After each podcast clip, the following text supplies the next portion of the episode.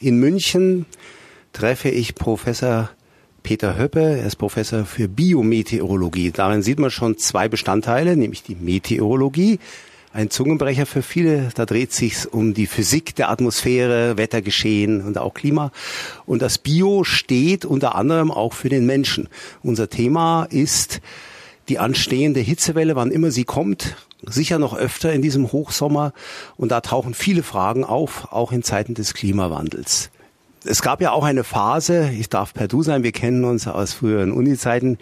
Da warst du zuständig, kann man sagen, für die globalen Naturkatastrophen. Nicht persönlich, aber in Bezug auf deren Auswertung, die Datenarchivierung. Man könnte fast sagen, die Mutter aller Daten rund um Naturkatastrophen ist die Münchner Rück. Wenn wir damit anfangen, inzwischen hast du etwas Abstand zu diesen Dingen, aber an Brisanz hat das Thema nicht verloren.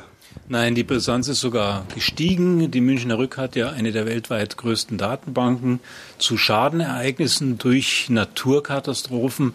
Und aus diesen Daten geht ja klar hervor, schon seit einigen Jahrzehnten, dass die wetterbedingten Naturkatastrophen zunehmen an Zahl und Intensität. Und dass es besonders die Hitzewellen sind, die stark zugenommen haben, Dürre damit verbunden, aber auch jene Ereignisse, die mit Gewittern zu tun haben. Das heißt Hagel, Starkwinde, stark Niederschläge, wie wir es ja im letzten Jahr im Ahrtal gesehen haben, das nimmt alles signifikant zu.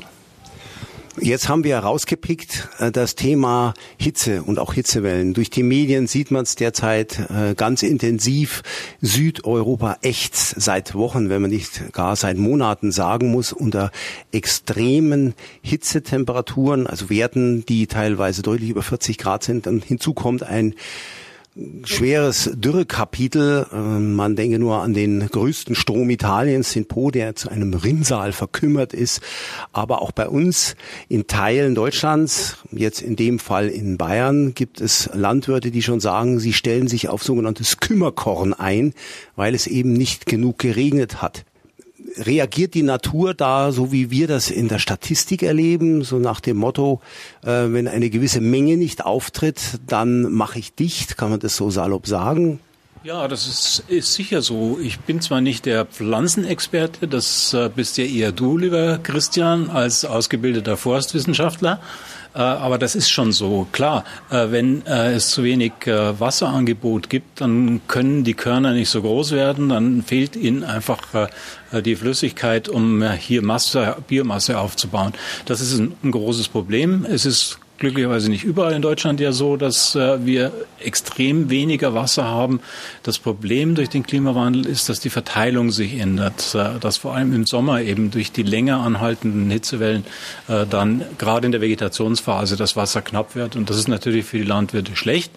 Man muss da planen in die Zukunft. Man muss planen, mehr Reservoirs anzulegen, dass man eben das Wasser auffängt, dann, wenn es vorhanden ist, im Winter, im Frühjahr, im Herbst und dann eben auch zur künstlichen Bewässerung übergeht teilweise, was ja bei uns bisher noch nicht so üblich war.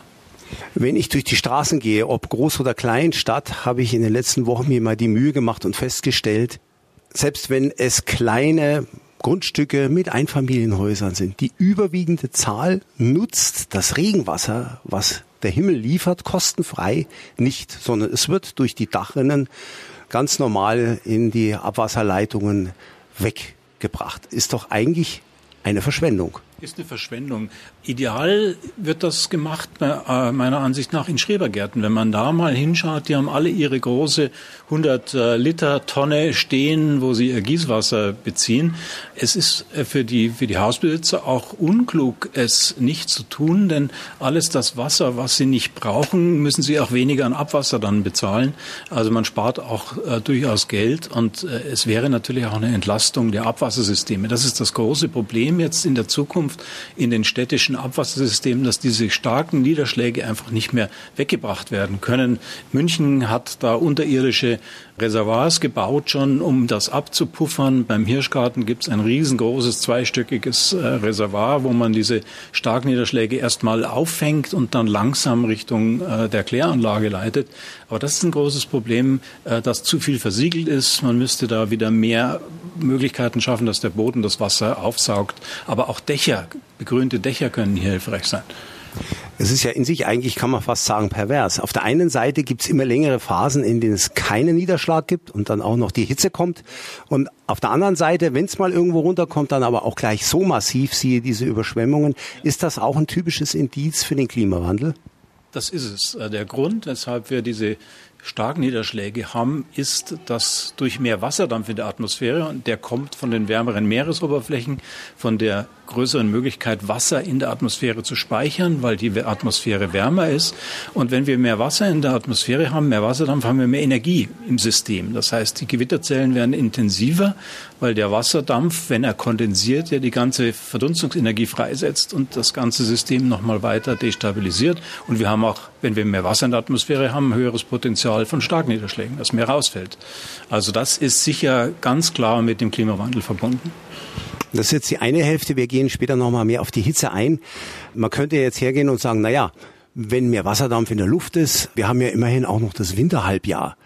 Da könnte es ja sozusagen mehr Regen geben, der das Ganze wieder ausgleicht. Dann füllt sich der Boden wieder auf, es wird weniger verdunstet, die Bäume haben keine Blätter. Warum ist das eine Milchmädchenrechnung, die nicht aufgeht? Naja, wir sind schon in einer geografischen Lage, für die die Klimamodelle sagen, dass übers Jahr wir keine großen Veränderungen der Niederschläge haben werden. Aber wie gerade gesagt, wir werden mehr im Winter haben. Im Winter sind die Böden nicht in der Lage, das Wasser zu speichern, weil sie ja zum Teil auch noch gefroren sind. Und eine Speicherwirkung hält nicht so lange an, dass sie dann über mehrere Hitzeperioden im Sommer ausreichen würde. Das heißt, man müsste wirklich auch mehr Reservoirs in Form von Stauseen oder ähnlichen bauen, die dann ja auch noch zur Freizeitnutzung zur Verfügung stehen würden. Das wäre eine Win-Win-Situation eigentlich. Aber dann hätte man Wasser, das man dann den Landwirten im Sommer zuleiten kann, um künstlich zu bewässern. Jetzt haben wir kurz sozusagen das Schwitzen angesprochen in der Natur, wenn die Bäume verdunsten. Aber das Schwitzen zieht sich ja sozusagen durch alle Lebewesen. Das ist ja ein natürlicher Mechanismus, jetzt zum Beispiel bei uns Menschen, dass durch das Schwitzen ein Kühleffekt erzeugt wird. Und da sind wir genau bei dem spannenden Thema. Es gab ja mal eine Zeit, da war auch in Deutschland die sogenannte Humanbiometeorologie relativ hoch aufgehängt, wenn ich das richtig noch in Erinnerung habe. Das irgendwie im Sande verlaufen. Warum eigentlich? Und ist das nicht eigentlich schade? Und es ist nicht präsenter denn je, dieses Thema? Ja, ist wirklich schade, weil Deutschland, insgesamt die deutschsprachigen Länder, waren mal weltweit führend, was diese humanbiometeorologische Forschung anging. Das hing aber mit einigen wenigen bekannten Personen zusammen, die sich da sehr drum gekümmert haben. Nachdem die dann aus dem Berufsleben ausgeschieden sind, hat sich leider kein Nachwuchs gebildet. Heute wird die Humanbiometeorologie vor allem in den USA, aber auch zunehmend in China betrieben. Also es gibt sehr viele Publikationen in diesem International Journal of Biometrology. Das ist ja die Zeitschrift, Fachzeitschrift, in der neue Erkenntnisse der Humanbiometeorologie veröffentlicht werden. Da sind vermehrt jetzt chinesische Beiträge und eben auch aus den USA. So, damit wir aber nicht im Fachsimpeln abgedriftet sind für den Laien, was ist das eigentlich, dieser Zungenbrecher? Und warum ist das so wichtig, gerade in den heutigen Zeiten, sich das Thema auch in Bezug auf uns Menschen genauer anzuschauen und Konsequenzen daraus zu ziehen? Ja, die Humanbiometeorologie erforscht die Wechselwirkungen zwischen der atmosphärischen Umwelt und dem menschlichen Körper. Da geht es um Wärmeaustausch, das ist bei der Hitze das große Problem, aber auch es geht um Luftschadstoffe, um Ozon, um Feinstaub, um Stickoxide, die auch durch die Luft, ja, die wir einatmen, in den Körper gelangen, und das ist auch ein Teil des Fachgebiets Humanbiometeorologie mittlerweile. Jetzt schauen wir uns das nochmal genauer an. Also wir sind mitten in der Stadt, die Hintergrundgeräusche sprechen für sich. Manchmal hört man Leute im Hof, jetzt fliegt gerade ein Flugzeug über uns hinweg. So, wenn ich hier so sitze, heute an einem Tag, wo die Luft recht klar ist, die Sonne brennt mir relativ intensiv auf den rechten Arm. Links sitze ich halb im Schatten. Ja, es ist ein typisches Innenhofklima, könnte man fast sagen, aber ich sehe auch Bäume. Das ist sehr schön, weil die spenden schon mal nach unten Schatten. Sie lockern auch die Optik irgendwo auf. Ja, das hat auch ein Stück einen entspannenden Effekt. Es sind ja viele Bestandteile, die dieses, ich sag mal, Mikroklima, was uns umgibt, ausmacht. Was sind denn das alles für Faktoren und wie wirken die ineinander, miteinander, für oder gegeneinander? Ja.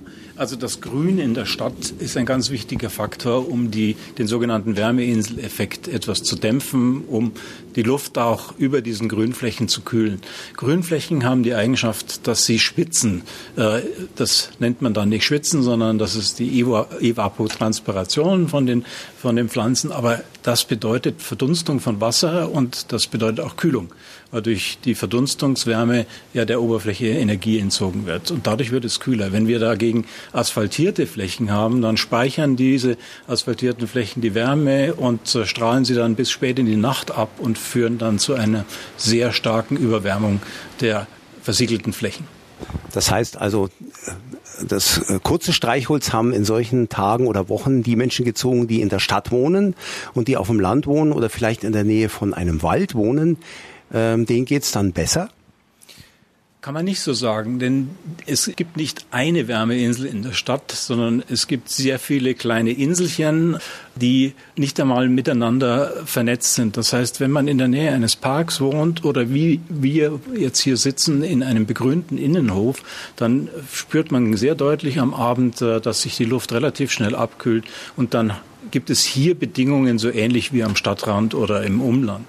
Wenn ich dagegen auf den Königsplatz oder auf den Marienplatz, noch besser, der noch mehr versiegelt ist, gehe, dann werde ich sofort empfinden, dass auch abends und in der Nacht die Luft wesentlich wärmer ist, weil eben hier die Verdunstungskühlung fehlt. Vorteil natürlich zum Beispiel für Open-Air-Veranstaltungen, Konzerte, wenn es abends länger warm bleibt, in bestimmten Fällen. Aber wir driften ja, und das ist ja ein Bestandteil des Klimawandels wohl, nicht unbedingt in mehr Hitzewellen, aber wenn es mal heiß wird, dann richtig. Sprich, wenn es vor 30, 40 Jahren mal auf 35 Grad ging und in allen Gazetten drüber geschrieben wurde als Temperatur, dann ist das heute die 40 Grad Marke. Das ist richtig. Wir hatten ja gerade in den letzten Jahren fast im Abstand von ein paar Jahren immer wieder neue Hitzerekorde. Wir hatten 2015 Hitzerekord in Kitzingen, das waren 40,3 Grad. Nur 4 Jahre später, 2019, waren schon 41,2 Grad. Und es gibt ja durchaus Prognosen, die sagen, dass wir vielleicht in der nächsten Woche auch diesen Hitzerekord von 2019, von vor nur 3 Jahren, auch wieder schlagen. Das ist ganz klar ungewöhnlich und kann man nur durch den Klimawandel erklären. Da gibt es auch Studien dazu, die zeigen, dass weltweit die Anzahlen der Hitzerekorde drastisch zunehmen. Nur mal ein Beispiel für München vom Meteorologischen Institut. Dort gibt es seit den 1980er Jahren Temperaturmessungen. Dort gab es in den 1980er Jahren nur an 2 bis 4 Tagen im Jahr Temperaturen über 30 Grad. Vor ein paar Jahren waren es 35 Tage im Jahr. Da sieht man, dass wir doch schon in einem völlig anderen Klima leben. Das hat natürlich auch massive Folgen für, ich sag mal, die wetterempfindlichen Menschen oder die aus irgendwelchen Gründen körperlich geschwächt sind, anfällig sind, Herz-Kreislauf-Probleme vielleicht haben, natürlich ältere Menschen. Was macht denn große Hitze mit dem Körper und was wäre zu tun, um sich sozusagen in eine bessere Komfortzone zu begeben? Große Hitze führt dazu, dass die im Körper produzierte Wärme, die wir immer ja produzieren, um unsere Lebensfunktionen aufrechtzuerhalten, dass wir die nicht mehr an die Umgebung abgeben können, weil die Temperaturdifferenz zwischen der Körperoberfläche und der Umgebung zu klein wird oder sogar umgekehrt wird, dass Wärme zum Körper fließt. Dann müssen wir reagieren. Wir müssen als erstes die Blutgefäße erweitern in den peripheren Gliedmaßen, den Armen, den Beinen, um mehr warmes Blut an die Oberfläche zu bringen. Und wenn das nicht ausreicht, dann beginnen wir zu schwitzen. Schwitzen ist wirklich eine ganz effiziente Art, unseren Körper zu kühlen. Wir können bei einer Wärmeproduktion im Körper, sagen wir mal von 150 Watt, können wir 2000 Watt abgeben an die Umgebung, allein wenn der Körper total benetzt ist und das alles verdunsten kann. Das hängt natürlich ein bisschen von den Umgebungsbedingungen ab, nicht nur der Temperatur, sondern auch der Windgeschwindigkeit. Wenn mehr Luft am Körper vorbeistreicht, kann mehr verdunsten, dann ist die Kühlungswirkung besser. Wenn die Luft sehr feucht ist in der Umgebung, ist das eine zusätzliche Belastung, weil dann auch weniger verdunsten kann. Also feuchte, aber auch die direkte Sonnenstrahlung, die noch zu einer zusätzlichen Erwärmung führen, spielen alles eine Rolle. Nicht nur die Lufttemperatur ist wichtig. Das heißt, diese vielen Faktoren, auf die kann man ja, wenn man zumindest einigermaßen sich darauf einstellt, Gegenmaßnahmen ergreifen. Ich greife da immer den Südländer heraus, weil die machen ja nicht umsonst Siesta, die haben nicht umsonst schmale Gassen gebaut. Und selbst wenn jemand aus dem Süden stammt, lassen die Leute hier aus Gewohnheit mittags das Rollo runter im Sommer. Das ist ja eigentlich gar nicht so dumm. Das ist wirklich nicht dumm. Also die erste Reaktion sollte natürlich sein am heißen Tag, dass man sich nicht der direkten Sonne exponiert. Weil das ein so großer zusätzlicher Wärmestrom zum Körper ist, den Unterschied merkt man ja sofort. Und dann ist es natürlich wichtig, dass man darauf achtet, dass die Wohnung sich nicht überwärmt. Die wenigsten von uns haben ja hier in Deutschland eine Klimaanlage. Das wird sich möglicherweise in der Zukunft ändern müssen, vielleicht sogar. Aber wir haben es doch im Griff, wenn wir uns richtig verhalten, die Wohnungen relativ kühl zu halten, eben so zu agieren, wie man das in Spanien, in Italien, in den sehr heißen Ländern macht, nämlich tagsüber wirklich die Fenster geschlossen halten, die Rollos runter, dass die Sonne nicht direkt rein, und dann erst, wenn es draußen kühler wird, wieder alles zu öffnen. Damit kann man die Temperatur in Innenräumen um 4 bis 5 Grad sicher niedriger halten, als das der Fall wäre, wenn man, was wir bisher immer gemacht haben, ach, die Sonne scheint, machen wir mal alles auf, lass die Sonne rein und die warme Luft, das ist an heißen Tagen kontraproduktiv. Wie sieht's aus mit Kleidung? Wie sieht's aus mit der Flüssigkeitsaufnahme? Bei der Kleidung ist es so, dass die natürlich möglichst leicht und luftig sein sollte, möglichst nicht eng anliegend, sodass eben die Luft auch zwischen der Kleidung und der Haut zirkulieren kann und eben die Verdunstung des Schweißes aufnehmen kann. Spielt die Farbe auch eine Rolle? Die Farbe spielt nur bedingt eine Rolle. Wenn ich sehr dünne Kleidung habe, dann ist dunkle Kleidung ungünstig, weil die natürlich mehr Sonnenstrahlung absorbiert. Wenn man aber nach Nordafrika schaut, da gibt's auch Berbervölker, die mit dunkler Kleidung sind. Die haben halt einfach dunkle Schafe und die Wolle ist dunkel. Aber die ziehen sich so dick an, dass dann die Farbe nicht mehr die große Rolle spielt. Und jetzt zum Thema, wie sollte man sich ernähren? Was ist mit Trinken? Weil ich denke, der Körper braucht wahrscheinlich ja auch trotz allem Kraft, um solche Phasen gut zu überstehen. Genau. Kraft braucht er, aber man sollte sich möglichst leicht ernähren, weil es, wenn man einen Schweinebraten isst, zum Beispiel an so einem heißen Tag eine zusätzliche Belastung ist, weil der Körper dann auch mehr Energie produziert, um das zu verdauen. Also leichte Nahrung, aber das A und O ist genügend zu trinken. Die Voraussetzung, um schwitzen zu können, ist, dass wir genügend Wasser aufgenommen haben, dass wir dann ja auch verdunsten können. Und da ist das Problem, dass man, wenn man älter wird, das natürliche Durstgefühl verliert, dass der Körper einem nicht mehr das Signal gibt, wenn man etwas trinken sollte.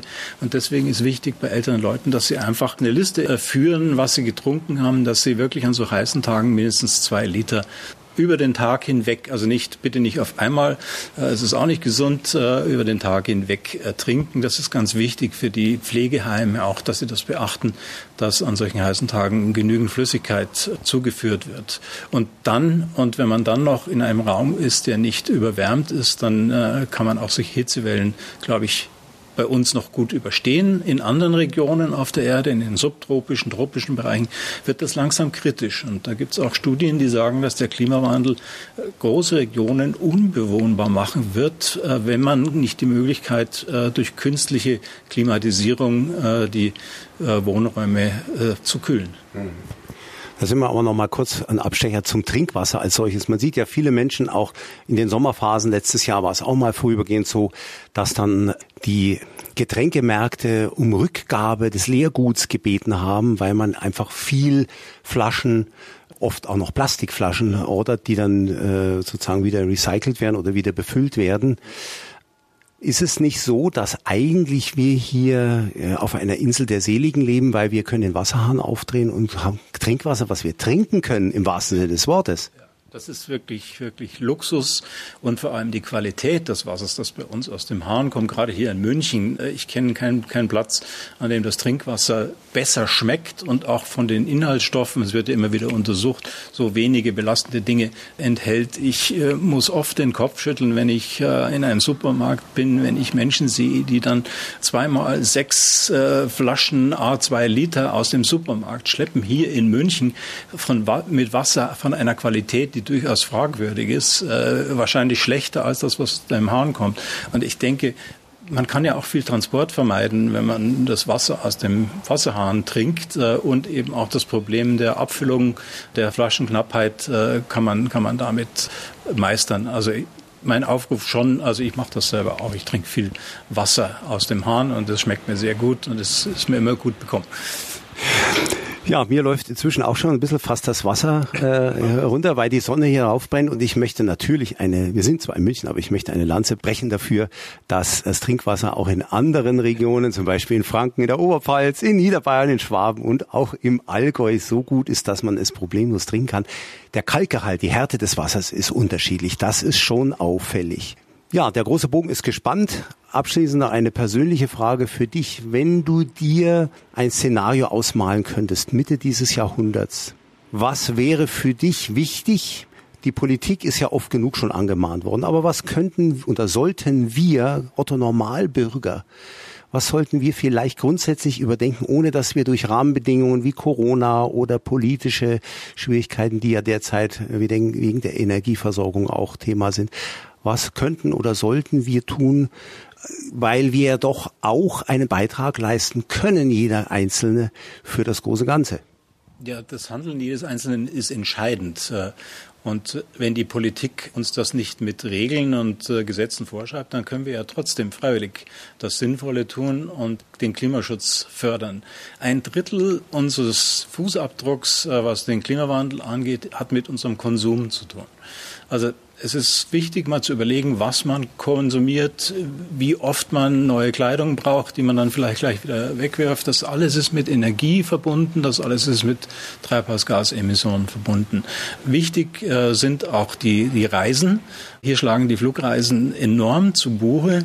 Wenn man einmal nach New York und zurückfliegt, dann hat man ungefähr 3 Tonnen CO2-Emission in seinem Rucksack. Das ist ungefähr 1/3 der durchschnittlichen CO2-Emissionen. Emissionen eines Deutschen.